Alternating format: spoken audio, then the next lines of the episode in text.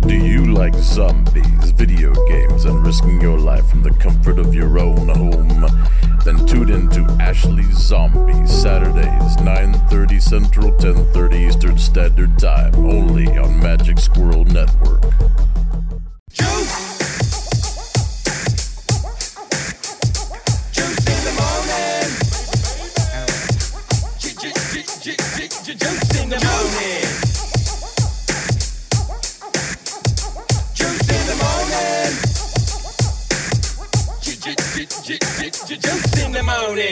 Welcome back, ladies and gentlemen, to Juice in the Morning. I am your host, Justin Juice Kelly. Johnny is not here today with us, unfortunately, but filling in for him today is Lisa Sears and Avery Sanders, the hosts of the Gays of Our Lives podcast. How are you guys doing today? Great.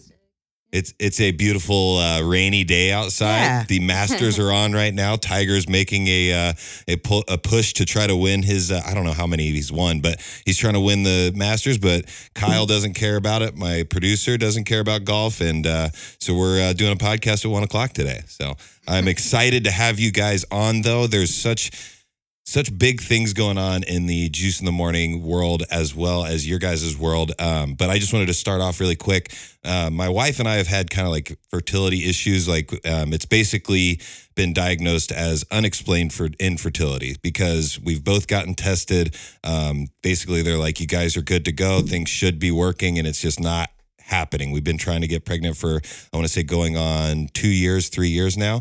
And um, we went through, I think, three IUIs, which is basically, I always call it the turkey baster method. They just put something up there and shoot it up there, make sure it's getting to where it needs to go.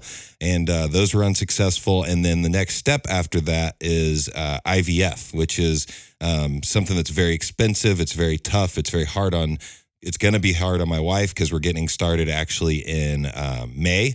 Um, but it's one of those things that we didn't know how we were going to be able to afford it because it's, you know, total cost. I think it was uh, at the low end was, I want to say twenty-two to twenty-five thousand dollars. The high end was twenty-seven thousand dollars. So we had no idea how we were going to be able to afford it. And one of Jen's friends actually um, gave her an idea of applying for a grant called Baby Quest, and basically it's um, something where you you apply and you tell your story, and um, people can help you out by you know they will literally give you free money to try to get what you're like get to where you're needing to be.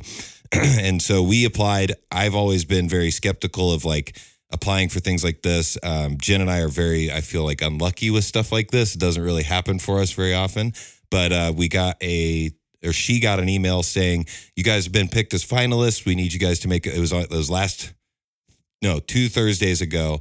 It was Thursday. We were uh, told that we were finalists. We had to make a video by Saturday that like to kind of tell our story visually, and um, then so we did it, we did the video, turned it in, found out that Saturday that we were picked as one of the people that are going to receive the grant. So they're going to um, pay for all of our medications, which is going to be about sixty four hundred dollars, and then they're um, the clinic's actually going to kick in money as well because we got picked for the grant. So it's total we're going to get it's it's going to take the price down about eighty five hundred dollars for us. So it's Wow. like a very very awesome thing. This show's very uh, silly sometimes. I'm we're not safe for work sometimes, and uh, but I I don't want them to be offended by past episodes, but I want this episode to you know go out there as this is something that's very important to us and that that's been very um, exciting for us. And now we're going to get started because we were able to get that extra money that made it easy to start. Now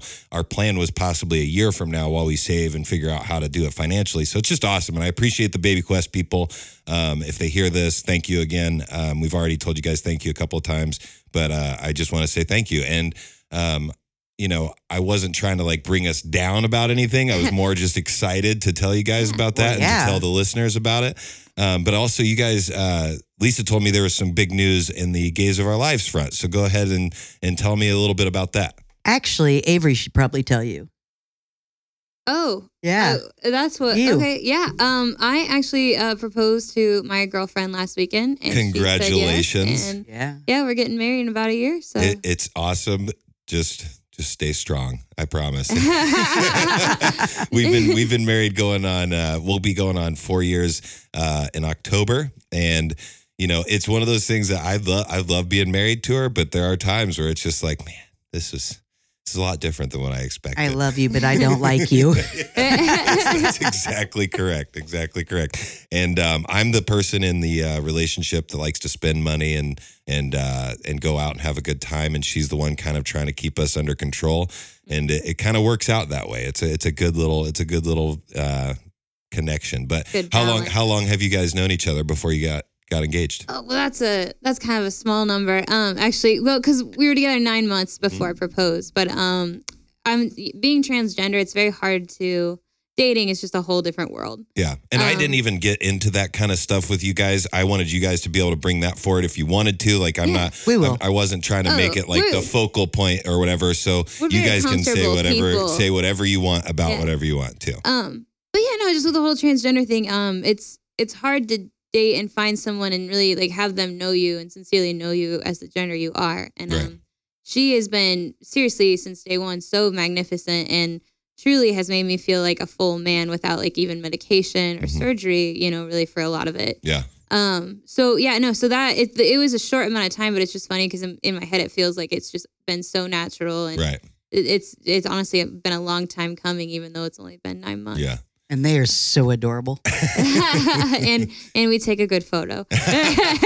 And she's she's great for our show. She helps us out so much. That's Oh, awesome. Yeah, she's really good. Like the she's like the biggest um. She's like our marketing- mom.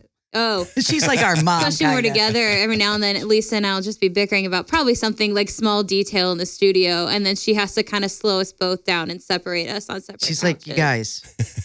She's like, you realize this doesn't matter at the end of the day, right? Yeah. And she's the youngest of all of us. Mhm.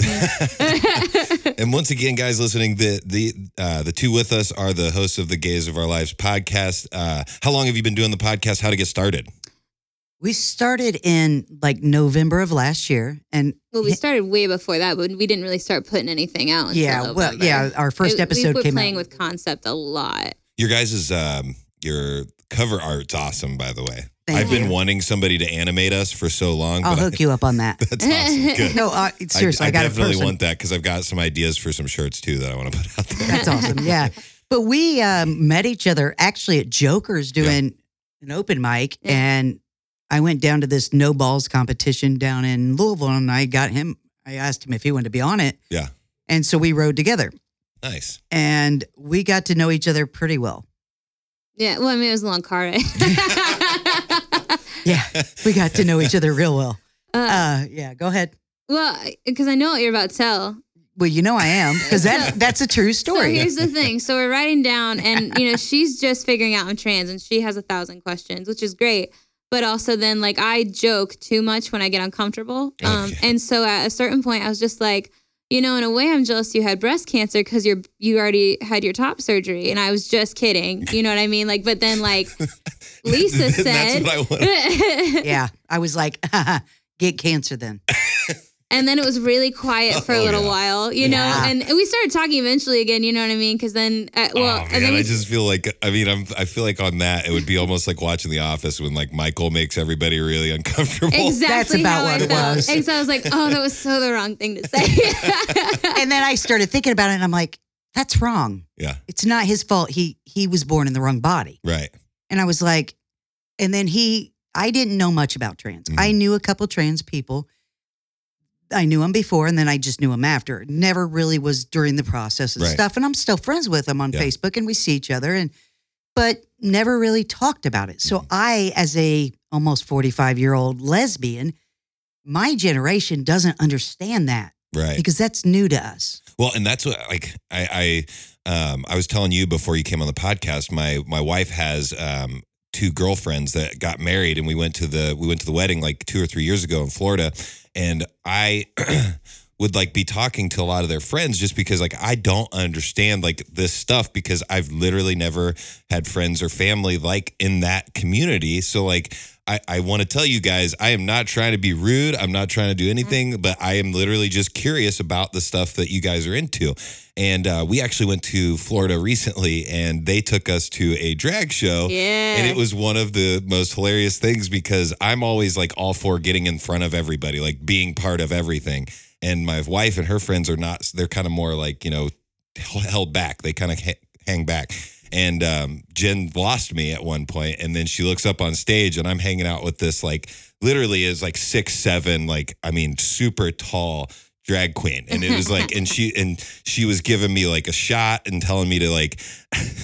I thought she said, I forget what it was. Basically, they told us to pantomime giving birth or something like that.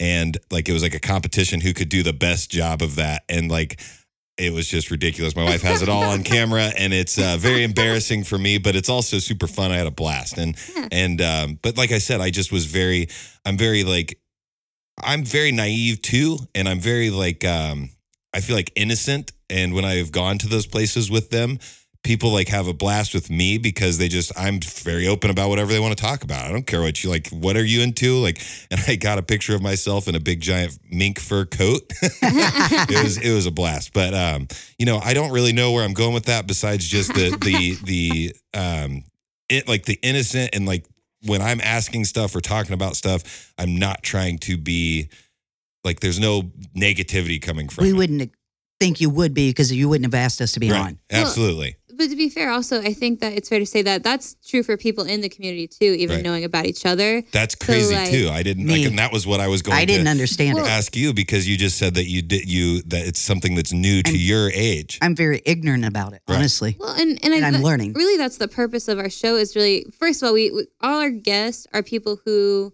we try to find people who are comfortable talking about their story. Mhm. You know what I mean? And like, and so to be fair, like we make we tell them like you know we are gonna have questions, and like if you have a limit, we just want to know like what that is for you. Right. But really, like our whole goal is to like basically put a face to all these labels to make people see that you know we're all still just people at the end of the day, Mhm. and no matter what we identify as, we probably identify the same way but entirely differently. Like I can't tell you the next trans man is not going to have anything like me. Like I'm because at the end of the day I'm also a veterans kid. There's a thousands of other things about me other than me just being trans.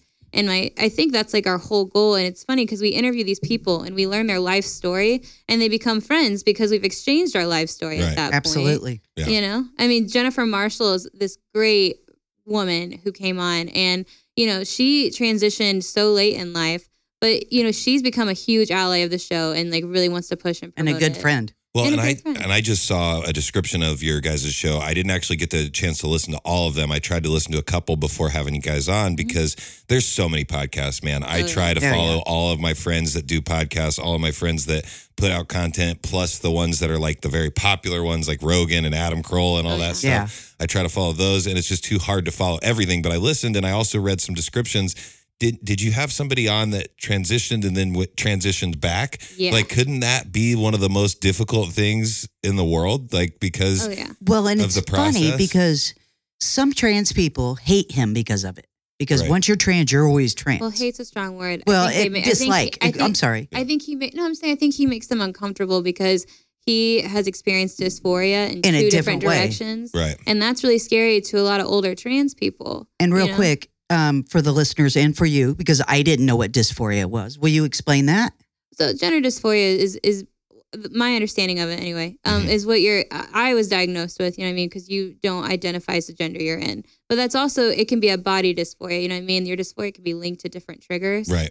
Um, and you know, like we had a Because trans. there's like body dysmorphia as Yeah. well, right? yeah, Like yeah, where for sure. people like are never happy with like a lot of bodybuilders have it, where they like are not happy with like No their matter what. calves, and no matter what they do, they can't be comfortable with it. Exactly. Well, and it's like that. And then so instead, like it's like you have to. So then they have letters of medical intervention, so you can do stuff to make yourself more comfortable. But at the same time, you're basically just treating the symptoms. Right. Um, and so for him to experience it on both ends like that, I think that's in- an intimidating idea for a lot of trans people. And I think that after talking to him and really experiencing his presence, he's not like a scary person. And no, I think not at all. like I said, I think like people kind of see him as like a boogeyman almost. Like it's built up in their head what Mhm. he's like his message is, but in reality, he's just telling his story Right. and he went through a lot of stuff. like, oh, he just changed his mind. And it's not that. After you Right. listen to his story, and the thing of it is, he's married to a woman. Mhm.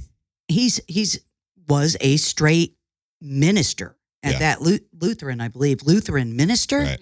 And so it was very difficult for him when he realized that he was, thought he, he realized he was born in the wrong body. Right. He didn't know what was wrong with him, but he was a Lutheran straight minister. hmm I mean, he, you know, in my head back in the day, uh, trans when it first started, I thought it was always a gay person. Right.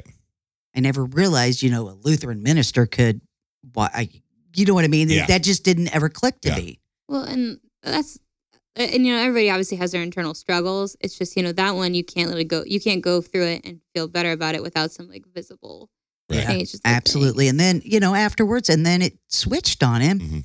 and he felt the opposite. Mhm. But you know what? This, his story that I got the most out of, he feels like the person he was supposed to be all along right now. That's good. And he's happier than he's ever been. Good. And that to me is, is the gist of the story. And that's what we're doing. We're not doing textbook, Right. The LBGTQ AI plus. Yeah, that's what, that's one of the things I was going to ask you guys because once again, this is like this is kind of a I I wrote it down because I wanted to word it specifically. Mhm. I didn't want to be like offensive about this, Oh, but wasn't like aware of that. when when it comes like my question is Mhm. how do you feel about the labels because i think sometimes i think it's one of those things that maybe that somebody's just wanting something that is specifically for them it's almost like our generation and like wh- how we are with personalizing all of our entertainment personalizing everything in our lives people want like a personalized label for themselves as what they are or is it do you think that it's actually like do you think those labels actually make sense for that stuff I have well, I, I have like a couple views on that. I, I don't know think if that um, made sense. No, I'm it sorry. did. It was really it, no, and and to be fair, it was very well worded. Yeah. Um, but um, no, I think that uh, a part of it is is wanting a sense of community and knowing that. I mean, because I mean, don't get me wrong. I think at the end of the day, I consider myself a man, not a trans man. You know what I mean? right But there are people going through the same thing I'm going through, and those are trans men. hmm You know, um, and so I mean, I think there's labels like that where it's kind of a community sense, Mhm. but I also think they're used to kind of break barriers. You know what I mean? Like being transgender, you are going to shop across the aisle. Being non-binary, you're going to dress in you know both sides of the Right. aisle. Or then and the, the non-binary thing's kind of strange to me because I don't understand it. So is that just not? I don't. I don't get it. Like, what it's, is? it's identifying as both. Okay. really. So we had Nikki, who was an intern for us for a long time, and they explained it very well. And that's, you know, there are some days they feel like a man, some days they Mhm. feel like a woman, some days they feel like both. Mhm. And that feminine masculine energy for them isn't really masculine and feminine, it's just one singular energy. Right. Is there is there like a, a group of people that don't have it, a feeling one way or the other, men or women, like they don't feel like a male Well, or a female? Like that's they just that's kinda have- non-binary. Yeah. That's, basically non-binary. non-binary. Okay. So they just like that's okay. Yeah. That's what I, that's what. I'm getting No, at. you're good. You're totally And I, a friend of mine who is in my age group, she's um into science. She's like a scientist of some sort. She goes, Sears, it's easy. What is binary? Right. It's Ones a one and and a zeros, zero. yeah. She goes, What's non-binary? Neither. Mhm. I was like, Oh my goodness, thank you. Yeah, that makes that makes a hundred percent right? sense. Doesn't it? And I the whole time I struggled with it. I'm like, I don't get it. I don't get it. And then she said that, and I was like, Why didn't they cover that in Bill Nye? well, at that point, I finally understood it because I couldn't wrap my hand head around Yeah, it at all Absolutely. Yeah. until we had Nikki in. yeah. And you know, that's what we're doing. We're doing it from the personal perspective. Right. There is not an exact way to be a lesbian. There's not an exact way to be bisexual. There's not a There's I not an exact way to be just a normal human being. exactly. Yeah. So we have people like on just for being a person. Like it's their hard to be a person. Oh, so Oh yeah. Well, I mean, I like you know you saying that you don't know a whole lot about it. right. Like, you know, I mean, to be fair, heteroculture we're, we're raised in, so Mhm. it's easy to kind of figure that out. But Mhm. you're not raised in a gay culture surrounding you. A lot of people are anyway. You know, we've had guests who are raised by gay parents, so they're what and they're call- straight. yeah. Right. But what did what did Jordan call himself? It was good. It was um queer cultured.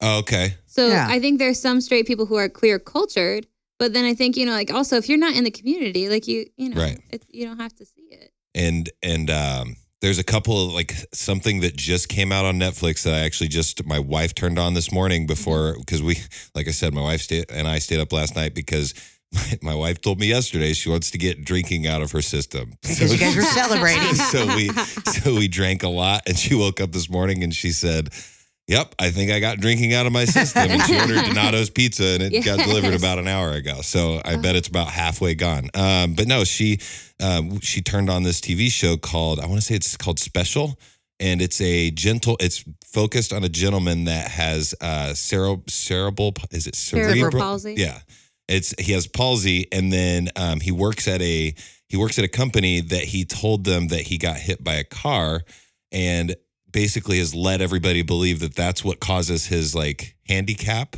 but he's also a gay man. And so it's a very it's a very funny Wow. That funny some, show. That's like really. Oh my gosh, it's very, really. very good. Very, very good show. I just suggest you guys check it out because I've only gotten like two episodes in, but I was just laughing the whole time. It's like kind it's of a great show. funny. It made you when you said that. It made me think of um, Laverne and Shirley. Mhm. You did you I heard of it. I've Naked never, Night? Okay. Yeah, I never, I never, I didn't have cable. God, I'm old. we talked Anyways, about it off the podcast. Squiggy from Laverne and Shirley had got diagnosed with MS. I have MS, so I read his book I wanted and to ask you about Yes, that as well because I've and- seen the posts on like Instagram and stuff Yeah. like that. Um, so he led everybody because he was at an audition, and Richard Pryor, I believe it was, his agent called, and the lady in the waiting room said, "No, that part's been filled." And so after she got off the phone, he goes, "Why am I still sitting here?" She goes, "Oh, that was Richard Pryor's agent. The nerve of him trying to work with MS." So at that point, he was like, "I'll never tell anybody." He let them believe he was a drunk, Oh my God. a fall down drunk the entire time. He was a, an actor Yeah, that's crazy. because he didn't want him to know he had MS. And I mean, even back then, like if you have any kind of disability or Yeah. anything wrong with you, it was like you're not getting But it made me think of that when Yeah. you that story. But, But, no, yeah, that that show it's a very good show. Um, something I wanted to dive into though because you guys do do the podcast, but you guys also do comedy, and um, it's it's like I looked up, I saw your website, I've heard the story, I've listened to Pat McAfee for years. Um, basically.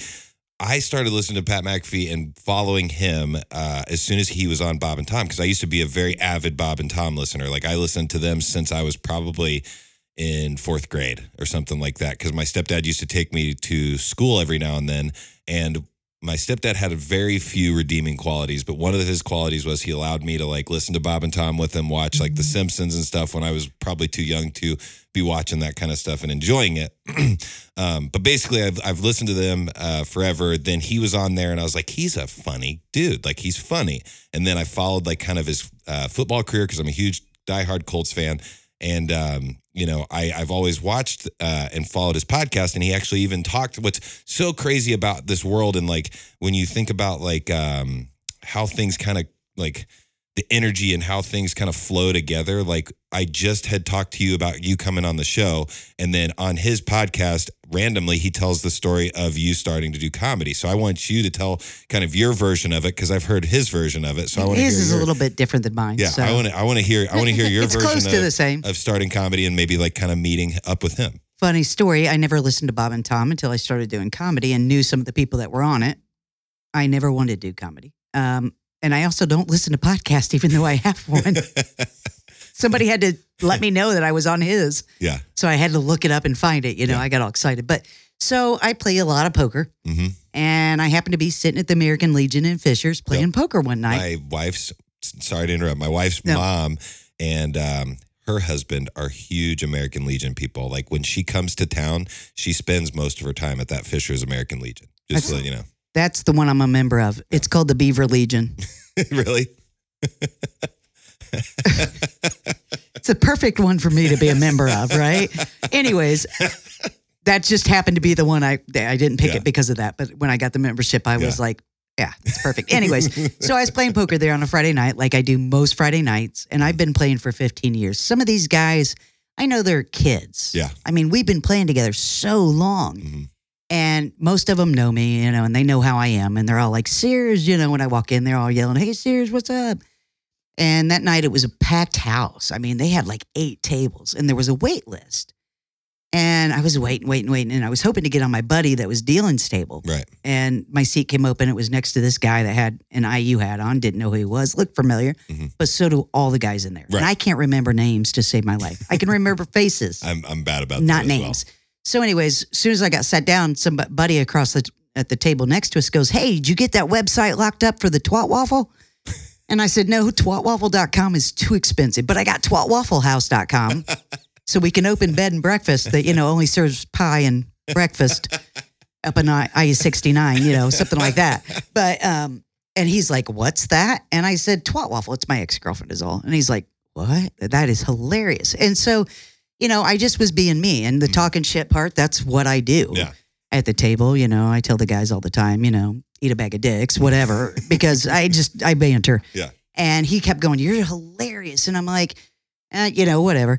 And he kept going, You should do comedy. I know people. And I'm like, I know people too Right. because a lot of poker people, p- players beat their chest like, "Oh, I know everybody." You know, Yeah. I love it when people tell me Pat, what Pat McAfee's doing now, and it's usually wrong, and I'm Right. like, "You're a fool." But I mean, they always like to know they like beat their chest like they do everything and they know Right. everything, you know.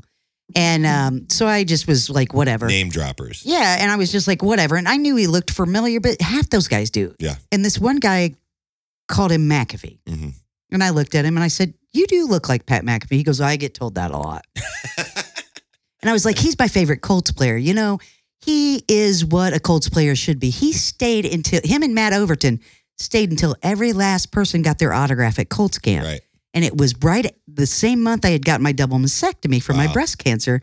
And he stayed and he made it a big deal to talk to me because of my breast cancer and everything. And he was my favorite player at that point. Right. Plus, before that, when he still had his long hair, he had played in drag for the gay pride softball games.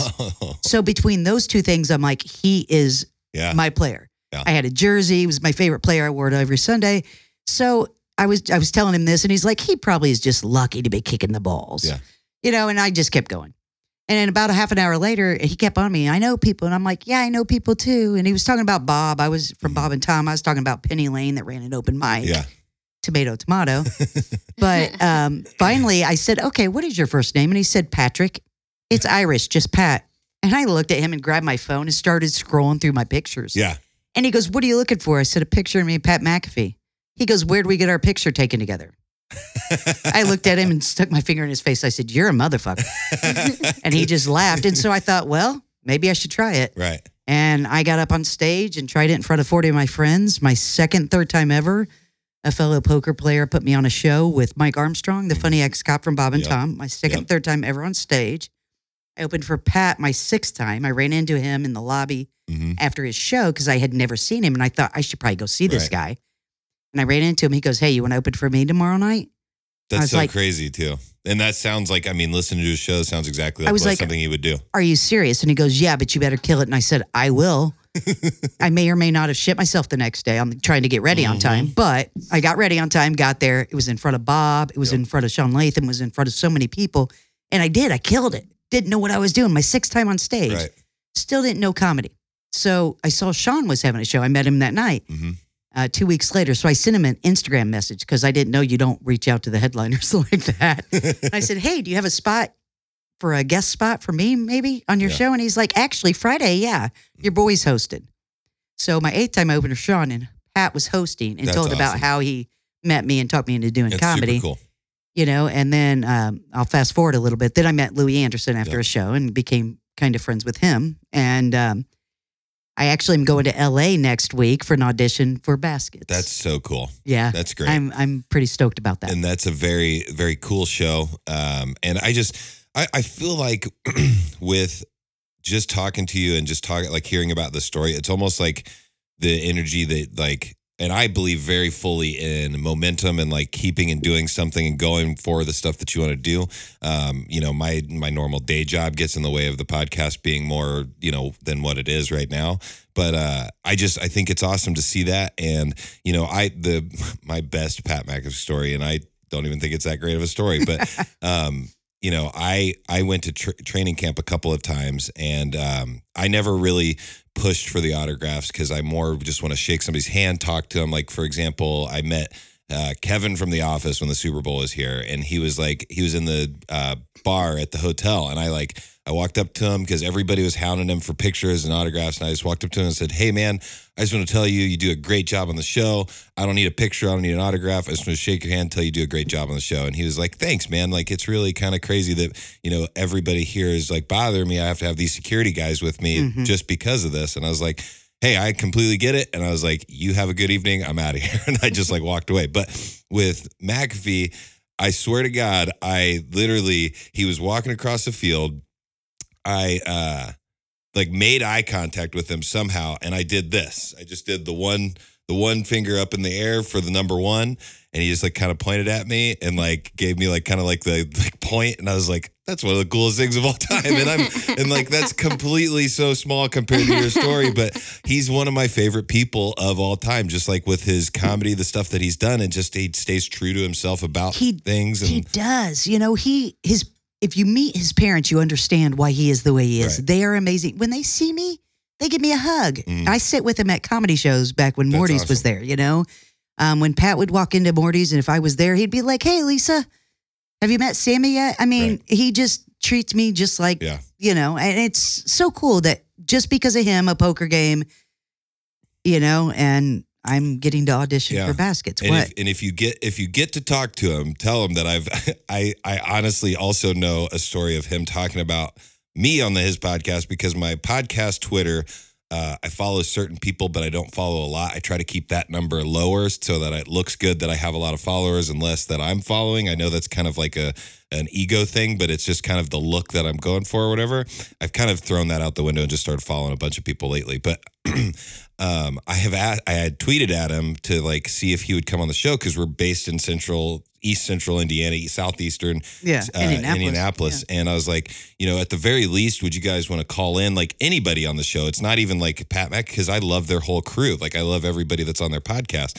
And um, it's funny because my Twitter, like my podcast page, like I said, I don't follow certain people. So like somehow I had accidentally followed his accountant on Twitter because he was like talking about his accountant and he said go follow him on or something like that. So I thought I was on my personal page because I followed all of those guys on my personal page, but not my podcast page. Somehow I was logged into my podcast page, followed that guy, not realizing it. But he brought up on his podcast that there's somebody that's always asking him to be on the podcast, but he doesn't follow anybody on the show except for his accountant, which is weird. And I was like, that's me. Like that. I, and I scrolled through and like saw like that I accidentally followed his accountant or whatever. Who is that? I can't remember what his name is now, but it's like I can't believe that that was like and and he was like I'm not going to be on somebody's show that doesn't follow us or anything like that. And I like wanted to I was like screaming at my phone cuz I'm listening to the podcast Yeah. and I'm like I promise I do on the other account. I just didn't tweet you from that. And I was just That's like hilarious. so upset. But if you do talk to him, let him know that he could at least call in maybe five minutes. so- anybody, he's anybody so on the show. now. Um, but I know they're busy. But anybody that's on the show, if they want to call in, they're more than welcome to. Because, like I said, I don't want to be too much of a fanboy, but I am a fanboy of their shows. Like if I got to talk to anybody, I'd Maybe be you should try Todd McComas. I I want to. I've He's a tweeted him as great well, person as well. I've and I've worked seen with him. him uh, do stand up quite a bit. Yeah, like he's he's funny. really funny. He's very funny. With you, how how long have you been doing comedy? Like what what is your what is your story? Oh, it's a much smaller story. no, Pat McAfee didn't ride in on a white horse for me. I'm still waiting. So no, I uh, no, I uh, honestly, um, I think most comedians kind of start this way where there- there's, you're funny, dude, like that kind of stuff, and Mhm. and honestly, like I've I've always kind of been brash when talking about like anything. Right. Um, and I had a friend who worked at Jokers, and she was like, "Well, you know, you could just try an open mic. That's all you would have to do, is try an open mic. Like, you know, you don't even have to be funny at this one. Is that not Jokers is a great open mic? I'm not trying to down it. That's just what she said. Okay, like I have a great time at Jokers. It's just what she said Yeah. to like encourage me to get up there. Um, and actually, like that was when I met Sears was because I started really what I got. I went to Crackers for my first time when it was in Broad Ripple. Right. And then I took a really long break because I went through like breakup and stuff. Yeah. And then I started at Jokers and I was going like every Monday. And then that's when I met Sears and we were the only two queer comics. hmm You know what I mean? Her, you know, because and, and honestly, some of our bits talk about it. And that was when I was first telling people I was trans. hmm And um and yeah, and then it just kind of took off from there. And then I I met um Charlie Hester, who's been a really like really nice and like encouraging influence. And then honestly, like after we started doing the podcast, I just I became more comfortable just with everybody. Right. We we interview strangers every week. You know what I mean? Right. and then and then honestly, then I got my first headliner um, for my birthday last year at this small club up in Muncie, and and that's, That's really, awesome. That's like the full roundness. Yeah. Of I got to feature for him. So, and it was that show was awesome. Oh, it was fun. That was a good show. Yeah. Well, we were good. We we lit the stage we on fire. we they had to close that open mic down Yeah. now because of us. Yeah. Yeah, that's that's exactly why That- it that's closed why. down. They were like, well, it just hasn't been funny since the gays left. So. Yeah, I mean they're like these straight people are not near as funny. Right. We're, it's all it's all these straight white. See, I can't say you that. could say I don't want. I'm not trying to offend people. We actually had uh, Devon Shoemaker on Yeah. recently, Yeah. who's um, who was did a lot of Yeah. stuff with that show, and uh, he he kind of told the story of it, kind of shutting down and everything like Yeah. that. But I think he's going to do well. He's very funny. Mhm. I like his dry, like I think delivery. I guess I don't know. I uh, I tried, and I've we talked about this on the podcast before, but I haven't talked to you guys. I actually tried an open mic one time because it was one of my like bucket list items to get on stage and try it, and I had like spent you know a couple weeks writing stuff and like try like I kind of practiced it, but I didn't really practice it. Driving up there, I freaked out and I just kind of like threw that all out the window and just told a story that I've told like a hundred times and got some laughs up at Kettle Top Brew House. And then I was like, okay, I've done it. I was terrified. It was actually the scariest, like one of the scariest feelings I've ever had um, going on stage, which I am not that kind of person. you like I'm very, shy. No. I'm very open, very all that stuff. But it's more, I think it's kind of the same anxiety that I had whenever like I was in school and I didn't prepare for the test. And so like I felt like I was not ready. And and and I was like and I I get nervous because I want everything to be good. Like I want to be good the first time or whatever. And yeah, I'm I'm very scared that I'm gonna just suck. So like I threw that out the window, all the stuff that I wrote, and uh, told the story. It was good. Like I said, I've I've told the story a hundred times. I basically pooped my pants at a bar while I was dancing with somebody. Like I had the little Nice. shark thing. yeah. And I basically I ran home and uh, changed clothes, washed my butt, and ran back to the bar in Muncie and started hanging out with the same girl that I was dancing with. And Oh my god, and uh, and I, is that I your wife in the? well, I ended the joke by saying now that's my wife, but it wasn't actually. my oh, wife. Okay. I that's just better. Thought, I just thought That's it made better. it made more sense. Oh, made yeah. the joke better. Um, but no, it, it was just funny because the girl asked me like, "Why are you Why are you wearing shorts? Weren't you wearing jeans?" I was like, "Oh, it's just hot. I had to run home. I lived right down the road." but it was uh, it was a bad. It was a good story. It's a good story. But I also, like I said, I was scared, and I honestly, I got the feeling I think that I wanted, and I got the uh, thing knocked off my bucket list. I prefer though to I don't think that I can deliver or write jokes for stand up, but I think that I like one of my friends BJ that I told you about from the Smugcast, he's been going up to Kettle Top for a while and I feel real confident in coming up with like premises or something that's kind of like I have an idea. I don't know how to make this a joke, but I'm going to send it to you because I know that you can turn it into a joke, but I can at least I have funny thoughts of like premises, but like I can't actually make a joke. So, it's funny because I actually can't write jokes. what's that? I'm sorry. I I'm really, coughing. I can't really write jokes. oh yeah. Almost everything is real life or something that came out of my mouth. For Right. example, one of my closers is from the night I met Pat. I had bought something off a garage sale site, and um, I actually went to this lady's house, picked it up, came into the poker game, and I was getting ready to post a picture of her cat on Instagram because it was gorgeous. And I said, "Look at this cat. This lady paid six grand for this cat." And he looked at me and I said, "She got ripped off. You know how much pussy I can get for six grand?" He's like, "Sears, seriously, you need to be doing comedy." So you know, Yeah.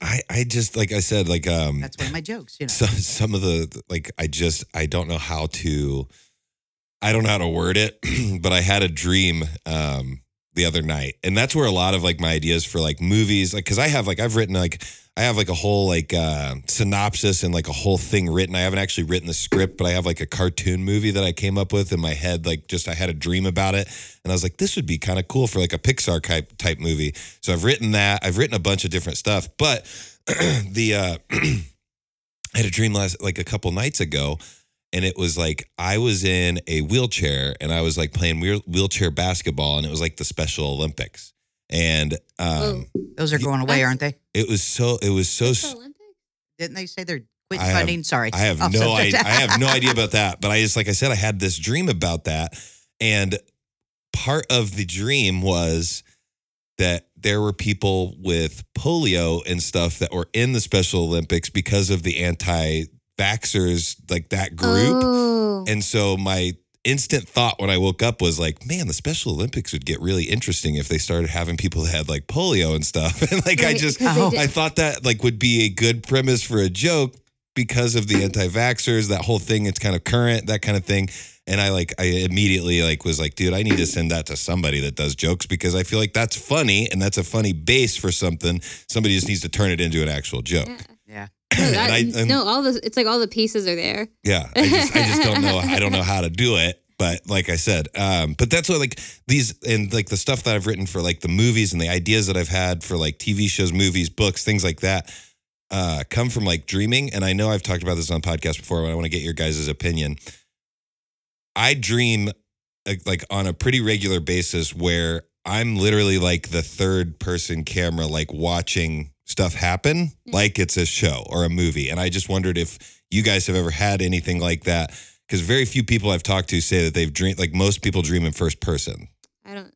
So, like, I the only reason I think I don't though is because when I dream, I view myself as a man, mhm. and I and I think that well, obviously, you know, I maybe myself in person. You know what I mean? Yeah. But like, it's it's different, obviously. So I think I, I always thought that was the reason I dreamt that way. But Mhm. also, I think like creative types dream that way. yeah, because we very much put things into scenes for ourselves Mm-hmm. and especially if we are writers you know what i mean it's easy and especially if like you're a good storyteller too you want to kind of see things played out and even when you tell stories you're like playing them out through your head you know what i mean and i think so really I, I can imagine it's probably i would imagine it's common with creative types Right. And I always had a I always had a weird uh, theory that a lot of our dreams are like from collective consciousness too, because a lot of times there'll be like I'll have dreams that I'm not even who I am. Like I'm a completely different person in a completely different like part of the world and you know the people I'm interacting with it's like I know them very well and then I wake up and I'm like how why did I even dream like just going to the grocery store with this group of people that I don't like I have no idea who they are. It's funny because I honestly don't remember any dreams unless it's during a snooze alarm. Uh, That's it. Those are the best though. That's the only time. Those are my favorite because they're I the don't even- weirdest. I don't even do that anymore. yeah, I mean, I just wake up on my own Right. in the mo- early now, Yeah. and I don't. mine almost No always dreams. happens on the weekend because like No I'll wake up and I'll like be like, ah, it's the weekend. I should sleep in a little bit. So I'll go back to sleep and it's the weirdest dreams. Like it's Oh, always the weirdest I don't stuff. remember any dreams. I never have. That's It- crazy. See, and there's there's a group of people. There's people out there that don't remember them at all, and there's like even people that say that they they like they don't have any. They've ne- they don't remember ever having a dream. but that's like see and it's funny because like the psychology theory is that that's really unhealthy Right. So I that and so to not have any is crazy. See, but then I've also had like I don't know if anyone else had this, but like have you ever dreamt in a series like you wake up and then like you Oh, go yeah. back and it's like the try to go back Yep. to sleep Yep. But- but in that it's like- dream. but that's what I'm saying. But then it's the same dream. Oh, Like yeah. I sort of got I it was a snooze and it was a snooze alarm Yeah. dreams like sequence. But like I'd wake up and turn my phone off, and I I literally was going back to sleep, determined to find my phone in my dream that was going off. hmm And it's Yeah. like that kind of thing. I think happens a lot. I've had that during the snooze only. Though. Yeah. Yeah. I try to get myself back into that dream because I'm not done. Right, because I have to find that phone and turn it off because someone's calling me. The funniest, uh, or not the funniest, but like something that I always think is hilarious is uh, the dreams where, like, I'm trying to fight somebody and like I can't really like I'll, I'll swing as hard as I can and it feels like I just kind of like don't do anything. Mhm. And that's uh, I've read like I've looked it up and stuff like that. It's like kind of like not having control of your life or something like that. Um, what's really funny is they talk about I've had dreams where my teeth fall out, which they've talked about is worrying about money. Like when you Google it, it's like basically worrying about money. But what's funny is in my dreams when my teeth fall out, my tooth's already like it already grows back. Like it falls out and then the tooth is there. So like what what's my psychology? Like what's messed up in my brain? You're worried about money, but it's coming. yeah, like is that is that what it is? Like it's just it's weird.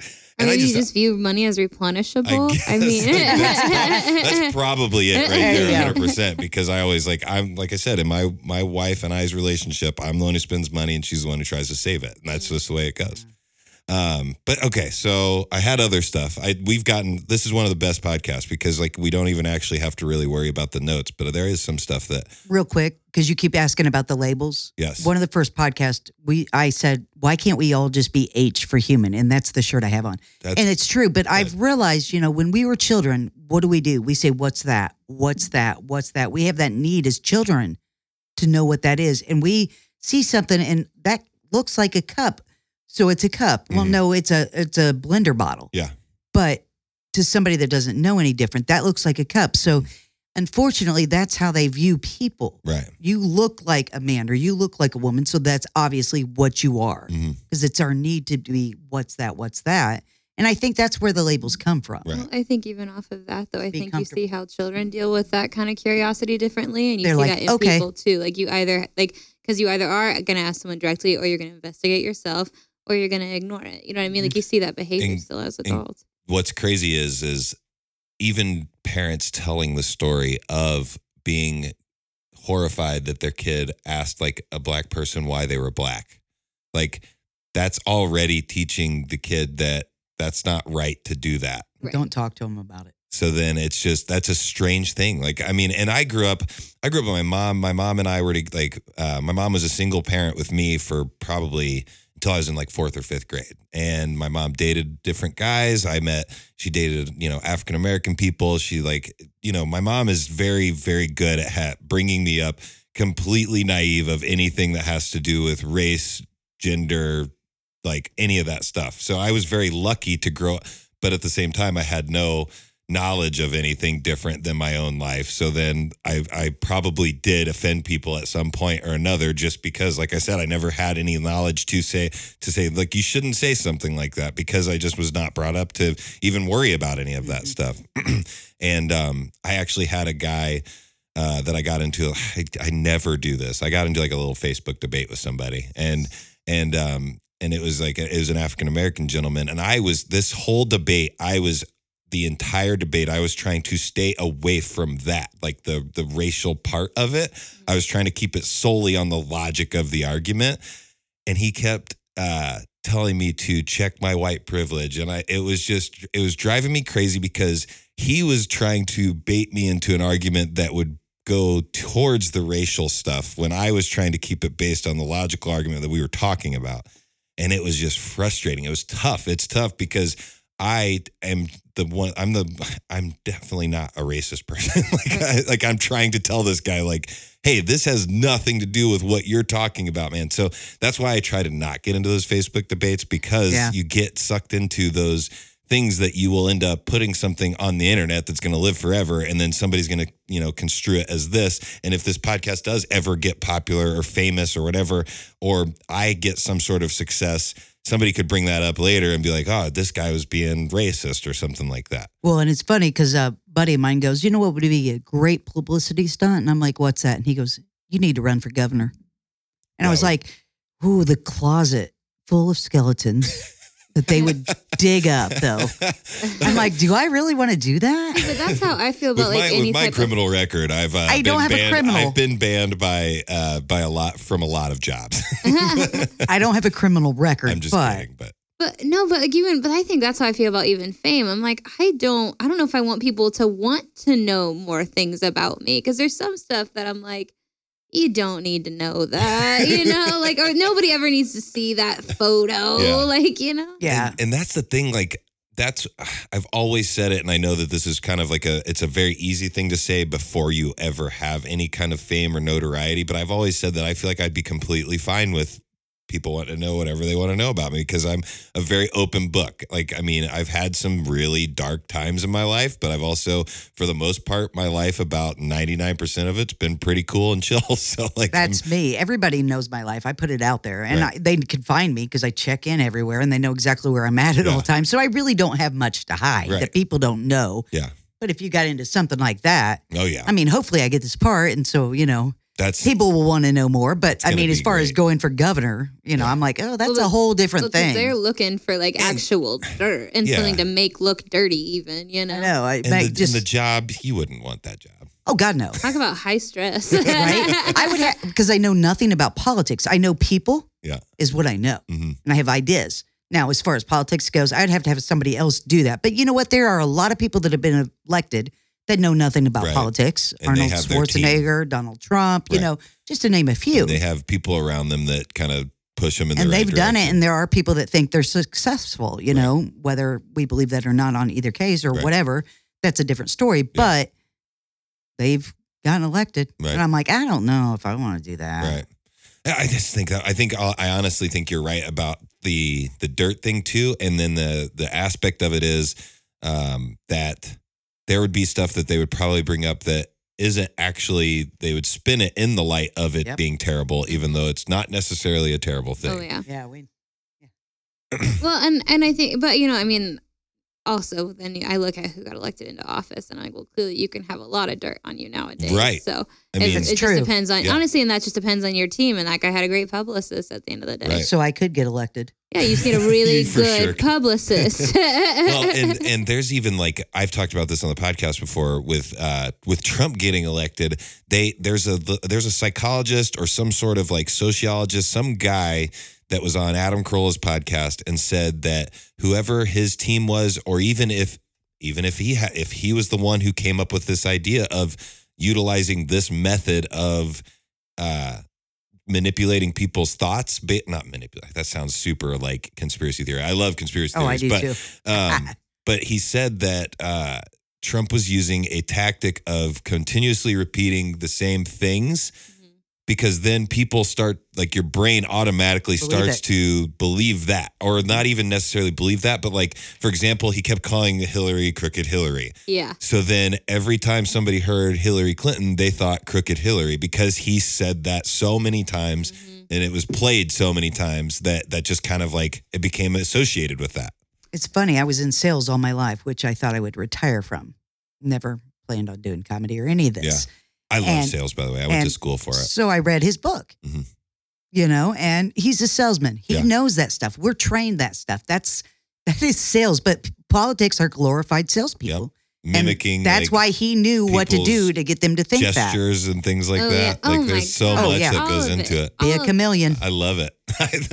I know that's weird to say that, but I do. I love. Oh no, you have to be I loved fascinated by the sales, whole. and I loved thing. like as a I was a bartender for a while. I was a server for a while, and that was one of my favorite things. Oh, the, and the thing that sucked about it was all the side work. But I always like I got in trouble because I would pay people to do my side work and just be like, I'm gonna give you like five or ten bucks. Will you just roll this silverware, clean this section? I'm gonna get out of here. And I got in trouble multiple times by bosses for that because they're like, "You're not doing your stuff," and I'm like, "Well, I'm, this is literally the spirit of capitalism because I'm paying somebody to do a service it's for not me." like you tricked So, like, anybody into Right? doing Yeah. anything. So I'm Right. just gonna leave. yeah, I mean, I loved sales. I, I miss it. I wrote a, a proposal letter for us for a float for uh, Pride for a sponsor because we want to do a float in the Pride Parade. And I wrote this letter, and after I wrote it, I was like, man, I miss sales. Yeah. Because I nailed that letter to a T. That We got to work together because I'm trying to get sponsors Oh. over here. I'm like, man, I nailed that letter, and I miss sales. But I'll tell you what, and the money was good. I make nothing in comparison, and I'm happier than I've ever been. That's awesome. It's it's insane. Yeah, and I'm not in sales at all. Like I went to school for it, but I'm in like I'm in management, and that's just it's one of the most demoralizing jobs of all time. but uh, I just do it because I've also talked about this on the podcast before. Like my regular job, like my wife and I have gotten to a level of like comfortability that I feel like I can't leave it, which is frustrating. Like I know that that's I know there's all kinds of people out there that are like, no, you should just do what your like your heart desires kind of thing. But at the same time, man, I'm like, I I can't like I literally physically can't stop working there and then be able to do something else That you without want. that income because that's just like we survive on that. Um but I I just I love this conversation. I'm trying to think of other stuff to well, stability is a nice thing. Yeah. Well, and like insurance too. yeah. Yeah. And him and I are so opposite with that because unfortunately, I'm on disability Mhm. because after the breast cancer, my MS got really bad. And about two years ago, I couldn't walk Mhm. At all, pretty much. And my neighbor was having to come pick me up off the floor. Yeah. And Jeez. so I've been blessed to the point of having that. So I have time to work on this kind of Mhm. stuff.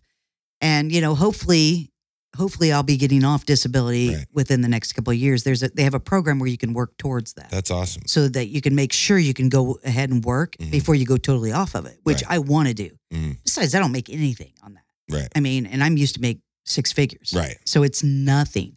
But him and I are so opposite on that. And I'm like, here, I need you to do this. And I and I forget that, hey, he's got a real job he's got to go to so that he's able to do this stuff with me. And I, I get frustrated sometimes, and I'm sure he does, because I'm like, Avery, answer me. And I forget he's got to work. Right. Well, and and I work at a restaurant, so like if we're in the middle of a rush, then I have four texts from Oh, yeah. Sears. It's like I'm Whoops. sure it's podcast related, and I and I have to like talk myself down. I'm like, it can wait. It can totally wait. I need to make money. I have a And I dog. I, forget have a sometimes. fiance. I need I have a to. dog. I love 'Cause we- our dogs are like our Our little- children. Oh, like yeah. little Oh, children, yeah. man, and they cost us so much money. Oh, yeah. especially the big dumb pit bull. He's an idiot. Well, I have, I have a pit lab Great Dane mix, and he's Oh the gosh. clumsiest thing you you like, and I I just feel for you. Yeah, it's it's one of the funny things. Like I I kind of been trying to do on Snapchat, just like Snapchatting him and like kind of just being because one thing I've noticed about people that are good with Snapchat, they have kind of a theme. They kind of do like a lot of cool like similar things, Mhm. and um, he's just the worst about like if you throw him a treat, he's he literally will like chomp at it. And it like hits him in the face like, every time. Like he's Depth perception he's is gone. Yeah, he's terrible at that. Um, but yeah, he definitely just uh, I talked about it on last episode, but he definitely injured himself really bad, and he's going through like uh, he's getting his stitches out tomorrow. So we're we're looking forward to that because I'm gonna get the cone off of him. He's had the cone of shame on for Uh, over a week now, and, does your dog ever just get stuck? oh. Like I He, did- no, he just bangs it out of everything. he'll be Oh. walking along and it's just like clank, and like I'm like, what is going on? And he'll like he just looks at me like I don't know, man. I'm just and he just keeps walking. you put this thing on. yeah. What the fuck? Well, see, and then the Kilroy, we, I, you know, he was fixed when I first got him, so he had to wear the cone for a couple days. And I came home. I was working landscaping at the time, and I came home, and he's just standing on the staircase because his cone got stuck. So he thought he was stuck. so I'm just looking. I'm like, "Come here, bud!" And he starts whining, and he just lays down. And I'm just like, and he must. I don't know how long he was on the stairs. You know, I don't know how long he had been there. and, and another thing that makes me laugh is with the cone, he'll like to smell the ground, he'll like go completely flat where the cone is like it like does a weird move and he's got his head completely just flat in the cone and he's like moving his like head around in it. It's so weird. But He it's looks like a metal detector. yeah, exactly. Um, but yeah, hopefully he's gonna he's gonna be good soon. Um, but yeah, he just like I said, man, that guy's been through a lot. I've I, I I've said that if uh PETA and all of them knew like all the stuff he had, they'd probably send like child protective services to take my dog Puppy away protective Yeah. services. because uh, he he stayed with my mom for a weekend, got kicked in the head by a horse because my mom's Oh. horses. It's lucky he has a hard head because it, it didn't Ah. really do anything to That's him. how, But they, that's how farm dogs have to learn. They just have to get a good kick, oh yeah, and then they never go near the butt again. never there's never the gonna go there- near the there's the accent. There you are from Minnesota I'm again. it just comes out random. Yeah, my uh, one of my old jobs actually, one of the headquarters was in Minnesota. It was BioLife Plasma Services, and um, they all had the uh, the the the north of north accent. Oh yeah, that the accent there, you Yeah. know. Yeah, you see, I, Ah, uh, there we go. you see, I got this character for stage that I've only used for Catholic bingo, you know, and it's just it just gets stuck sometimes. they would always So- say bag. Oh yeah, bags. or uh, my favorite new word is snow cone. So that's been because you know they sell snow cones right down the street from us, and in our household now, me and my fiance will go, you know, when we like end sentences, and they'll just It's throw. gonna start like sticking too. It's like it's it gets stu- it's so fun. It's Just comes- really fun. It just comes out though Oh, when he's talking. Sometimes I get nervous, just you I know? love it. I love it. Um, yeah, they say biags, uh, salad. Uh, Saint because- Germain. That's a Yeah. that's a really great elderflower liquor. You know, it goes it goes real well. Some my aunt drink. Kelly talks just like that. I it's love so it. great. I got I got She's sick and watched Michigan. Fargo for like a whole day, and then it, it just I it's like my favorite thing. I love it. I love. I mean, I, I think accents are probably one of the best things, and I can't do. I can do almost zero pick one. impressions. You just gotta pick one, and then just seriously just pick a day and just focus on it. If you're sick at home, that's the best day to practice accents. You have nothing else to do. No one's home with you, and you can just say stuff, and you just laugh most of the time you're doing it. Because if it goes horribly wrong, it's hilarious. If it goes great, it's hilarious. one of my one of my former co-hosts. It was one. It was one of the impressions that would probably send us to hell for laughing at. But it was one of the funniest things I had ever heard. He did Deaf Obama. Oh, And it was literally one of the funniest things of all time. It's not good. It's Oh, not. no. It's probably offensive to the the the hearing like incapable community. I'm trying to like make it sound funny, but no, it was just it was so good though, and he did it perfectly. I I miss his like he would do impressions a lot, and that was one of the things that I miss a lot about him on the show. He started his own podcast. Uh, it's called the Thunderwolf Podcast. It's very very cool. Um, they have like an '80s like themed um, like neon like colors and stuff on their like cover art. It's very cool. They're um they're trying to push it out to like uh iTunes and stuff right now. They just released their first like 3 episodes or whatever. He's actually doing it the right way you should where he practiced like a few episodes then and then he and then he recorded like I want to say 5 or 6 episodes and then is releasing them like together so that you show up more on new and noteworthy on iTunes cuz that's part of so if I was ever to start a new podcast, I actually know the formula now. Even though this one I started off and I had one microphone, the one that you have right there, Yeah. and I was like, uh, "My name's Justin, and I'm going to be doing a pod." Like I had like a, almost like an NPR voice. I was like, wait a minute. Today we're just DJ. discussing Pat McAfee. I'll be your DJ for the day. and uh, and so like and I just started putting it out there and like my idea was I would start like when I started I was like I'm going to do one a month that's my goal is to do one a month for a year and uh, but that's like the opposite way of you should do it. If you're first releasing it you should first release with a bunch because then it, it kind of puts you higher up on that list of new and noteworthy. Because if you just put out one you don't even get shown on the new and noteworthy like page. So it's very there's a lot of analytics and logistics that goes into doing the podcast stuff that I've learned. And now I know like if I go to start a new one but like I've enjoyed this one for this is going on 3 or 4 years. We have like over 160 episodes. Like it's it's a very very fun thing. I've gotten to talk to really cool people. It's like you guys. I've gotten to talk to Sean Latham. Love Um, him. I've gotten to talk to um um God, now I can't think of why am I blanking on his name? Jake uh, Jake Johnson from New Girl called in and talked to us. The guy that plays uh, Nick on Yeah. New Girl, and he was also. What's crazy is once again that Adam Carolla calls it the Great Magnet, but basically like energy in the world and everybody kind of like having the same experiences and things. He um, came on and talked about Into the Spider Verse while they were in the process of like he was doing the voice acting for it, so like he didn't have a whole lot he could talk about with it. But then like a year and a half later, almost two years later or whatever, after we talk to him, that movie comes out and it's like a smash hit. And he's in like he's on the red carpet. He's going on to like all yeah, kinds that's of interviews. awesome. And it's just exciting to be able to like be a part of somebody's thing like that.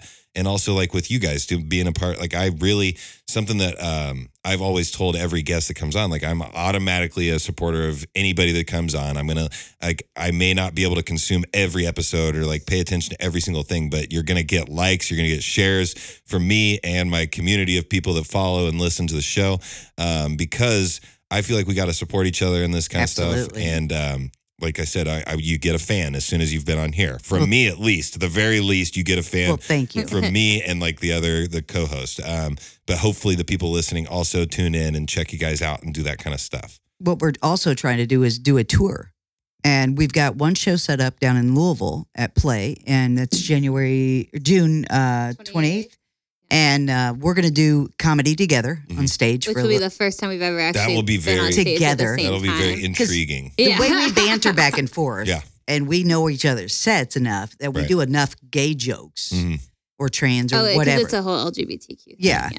and so, and then we're going to do a, a set together and then into a panel and have guests. That's awesome. So, and try, we're trying to get like a varying like identity out there. yeah. Mhm. That's awesome. That's really cool. That's um I mean, we've done some live shows. Uh we're doing we're doing a live show at Summer Bash in Boggstown, Indiana. It's a, it's literally a party that started I think 4 years ago and um they literally were just having a party at their house and they had a band come out and like people showed up, they had a good time.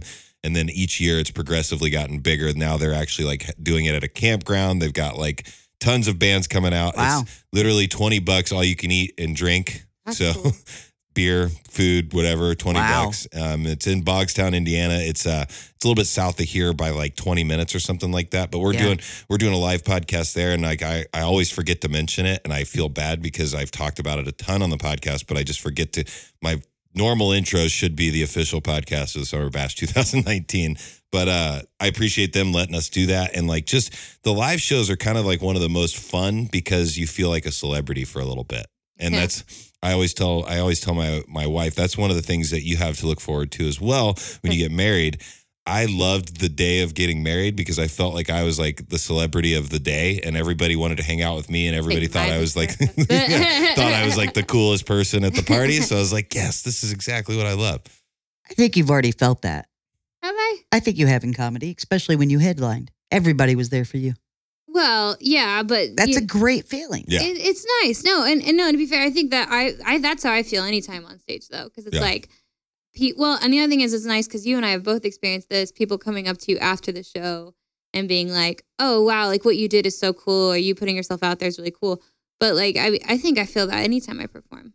So I think just being in front of people is. What's what's the time, Kyle? All right, Oh cool. wow. So um, we try to keep it to around an hour. Yeah. So I appreciate you guys coming on. Um, Yeah. Tell people where they can find you. I know we've already talked about it. It's the Gays of Our Lives podcast, but then also kind of tell us about the social media.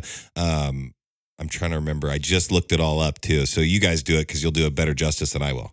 I I got it. Um, no, Okay. uh, on Instagram we're at the gaze of Hour. Um, on Twitter we're at the gaze, Gays. underscore Hour. Mhm. Um, on Facebook Gays of Our Lives Yeah. podcast. Um, you can also follow Lisa at Homo Sears on every multi, oh, right, all platforms. Yeah. And then I'm at a very stand up guy on all platforms. You can watch our show on Facebook every Tuesday night at eight o'clock. Nice. And then they go on YouTube, Spotify, iTunes, SoundCloud, SoundCloud. iHeartRadio. No, I heard yes, radio, no. Okay, so those platforms they go up on Wednesday at eight a.m. Yeah. So you can catch us all those awesome. places, and our website is www.laughs.life. So you guys talked about you talked about the the, the kind of tour thing that you have coming up. What other like kind of future plans do you have for the for the podcast and like your guys' selves? Well, hopefully we get a sponsor for the float for the Gay Pride Parade. Right. And if When we, is that? uh, June? June. Ninth, eighth. I'd have to look at my phone at the calendar. Um, yeah, something like that. I think maybe 8 Mhm. and then That's my um, birthday. oh, Oh. June eighth, Saturday. Hey, if you want a really great birthday party though, yeah. yeah, Yeah. you- like if you want drinks Pride just bought for you, Yes. like I'm just saying they'd Yeah. eat you up. Oh yeah, they would because you're cute for a boy. just wear some like shorter shorts Oh, that like above the knee, Trust you know? me, like I said, when we went to the when we went to the bars in Florida, man, that my wife had two people come up to her and say, "Who's he with?" And she was like, "Actually, I'm his wife." And they were like, "Oh, okay." Yeah, I was you would like, have a "That lot made of me fun. Feel pretty good. I, just if you want a really good birthday, I'm just saying. Yeah, so hopefully we'll get a sponsor for that, and if we do, we'll probably do some live remote from there. That's awesome. you I think we'll do that with or without. Without, a yeah. flow, honestly. And then we've got the uh, one showdown in Louisville Yep. um, on the 28th of June, Yeah. Uh, and I don't know. I mean, we've got some like pretty interesting guests coming. yeah, up. we've got a new studio coming up soon. Yeah, That's we awesome. just we just Yeah. got some more work done on it, and it's it's really. And then we have um when we're updating, you know, like our tech too. So Mhm. that's Our cameras and so everything. So, we're gonna yeah. actually like need a hair and makeup person at some point. Yeah, we need an intern for hair and makeup Yeah. that once a week. I want an intern just to video and do like behind the scenes yeah. stuff. Yeah, we got a video. We got an intern for um, our social media, an 18 year old, because I was doing it. Yeah. But I mean, I don't understand it to the point of an 18 year old. Yeah, that's awesome. And she's like, you "Well, you can do this and this," and I'm like, "Oh, really? How do it? Do it? Yeah. Do it? Do it? Yeah, do you do that. want do that? Do that for me. Do that. well, and well, in between her, us, and Allie, I feel like we're kind of like a four man. Like, yeah, you guys got a team. Yeah, yeah. Our our team is Kyle over there. He's you have to have help. I mean, it's too much, and to get you out there, you have to post and promote, and you have to. I mean, it's it it literally network. What's what's kind of frustrating too is like my job that I currently work at. I started at a very very less busy location, mm-hmm. and I I did well, and then they moved me to a busier location. So like when I was the less busy location, my listens were up really high because I was literally just hitting the pavement every day, like sharing it with people, telling my friends like, "Hey, can you please share this?" Like, because the Yeah. funny thing is, strangers of the show that have become fans of the show are and I hate to say this and I love you family and friends but they are better at supporting and sharing the show Yep. than my actual friends and family. Your close true. friends and family. A lot of my close friends and family don't listen to my show. Right. They have no clue. They they may have listened to one episode mm-hmm. because I guilted them or something. yeah. Except for some of my best friends, and they've helped out with the show. But other than that, I mean, we've guess had we- my we- god kids on, and those so their parents have listened to at mm. least one episode. I feel like you need to recognize Aaron for how much oh, she. 'cause Aaron and Paula. Aaron and Paul, because they've come in and worked camera for us like a thousand times. Yeah. when we were stuck because somebody else was supposed to show up, Yeah. I'm like, "Can you come in?" She's like, "Be there in a minute." That's awesome. And So- she's and she's great because she really just wants to be there to support us and Yeah. really like has her own ideas even how to help. Yeah, And and on a selfish note, I'm hoping that you guys give me a little bump too, Of because you guys have your listeners and everything. oh like yeah, that. we got to post you on our page. I mean, well, and we we're sharing this episode. Oh, yeah. right? Yeah, absolutely. absolutely. We're doing we're already doing a bit. No, the awesome thing is uh, Anchor, the the new hosting site that I used, um, Mhm. is really cool because they just added a feature now that you can share your episode on Snapchat, which is freaking sweet because I have tons of people that well, I, we need to talk after So this. I was gonna say, oh my god, that sounds great. Snapchat. We, we could help each other and out Anchor, a lot. I think. Anchor is really awesome too. Um, I'm actually gonna I gotta record a, like an ad for them because Anchor is really cool because they pair you with advertisers already. Oh, So like, and it's free. Like you literally start and you do, like you upload your episode and um, they literally pair you. Like I did, um, we had a run with the Black Tux. Basically, it's a tux rental service um, that you that's online and basically they pay you per listen. So like. Say you get a ton of listens, then you're going to get paid, you know, fifteen dollars per a thousand listeners or whatever. So it's a small amount of money, but the cool thing is, is you are always like you're always building up. Just like, for example, it's like you know, I think we started zero, and we, we like total, it's been up to like ninety dollars. So still, ninety dollars $90 is more than the Yeah. podcast made for four years before. exactly, So- exactly. So um, Maybe after I get back from Hollywood, you can have us back on and we can talk about that experience. Oh yeah, I would love that for sure. And um, yeah, we've got like that's what I'm talking about. Like that's why I wish I could do this regularly because um, I I want to do more episodes per week. But the thing is, it's just so hard because, like I said, I've got the weekends to record an episode. Usually, Yeah. sometimes I'll do one during the week just so I have it for the weekend. And getting ready for football season, we're getting ready to like ramp back up into that. And my buddy Mhm. does um, Polly Sleepers does his podcast here, and uh, they're actually they started their own show. They used to just do Juice in the Morning with Polly Sleepers. Like we just did the show on my stuff. Now they sit they branched off and are doing their own thing, but it's just so busy. Like and Yeah. that's that's the tough thing because like we're booked for with guests until like I want to say the end of end of eight, May. Middle of May, I think we're booked with like guests because Mhm. you have to find that time that people are free and it's just it's tough because there's like especially with comedians like a lot of comedians don't want to do stuff on the weekend because they're working yeah. Yeah. and then if they if they're out late because they do a late show they don't want to get up on a saturday morning and come in or whatever so Yeah, I had two shows this weekend, and then the MS walk, and I'm like, I am Right. be I I fell asleep on the, in the couch in the green room last night before I went on. I was so exhausted. Was that with Charlie last night? Yeah. I love Charlie. No, no, Charlie was Friday night. Oh, okay, my bad. but yeah once again i appreciate you guys coming on um, everybody that listens to this if you're watching on the facebook live go to the juice in the morning podcast on itunes or i guess it's apple podcast now is what they labeled it but go to apple podcast subscribe rate and review um, follow us at twitter at juice in the am um, instagram's at juice in the am facebook is just juice in the morning obviously just like the gays of our lives and uh, just uh, you know I look forward to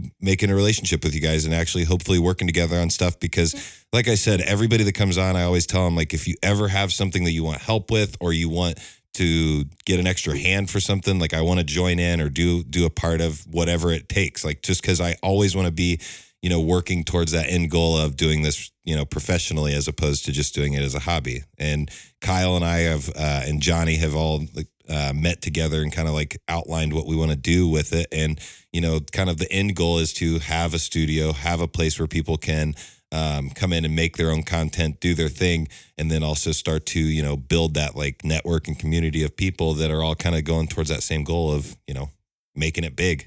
hmm We appreciate you having us on. Yeah, and I, and a I. I've, it's been a, it was a great, like you always know it's a good podcast when you don't want it to end. Like I don't want to like wrap it up, but we, but we're gonna wrap it up. We'll, uh, we'll see you guys next week. Thank you for listening. Thank you Sounds for tuning good. in, and uh, we'll see you guys soon. Thanks, guys.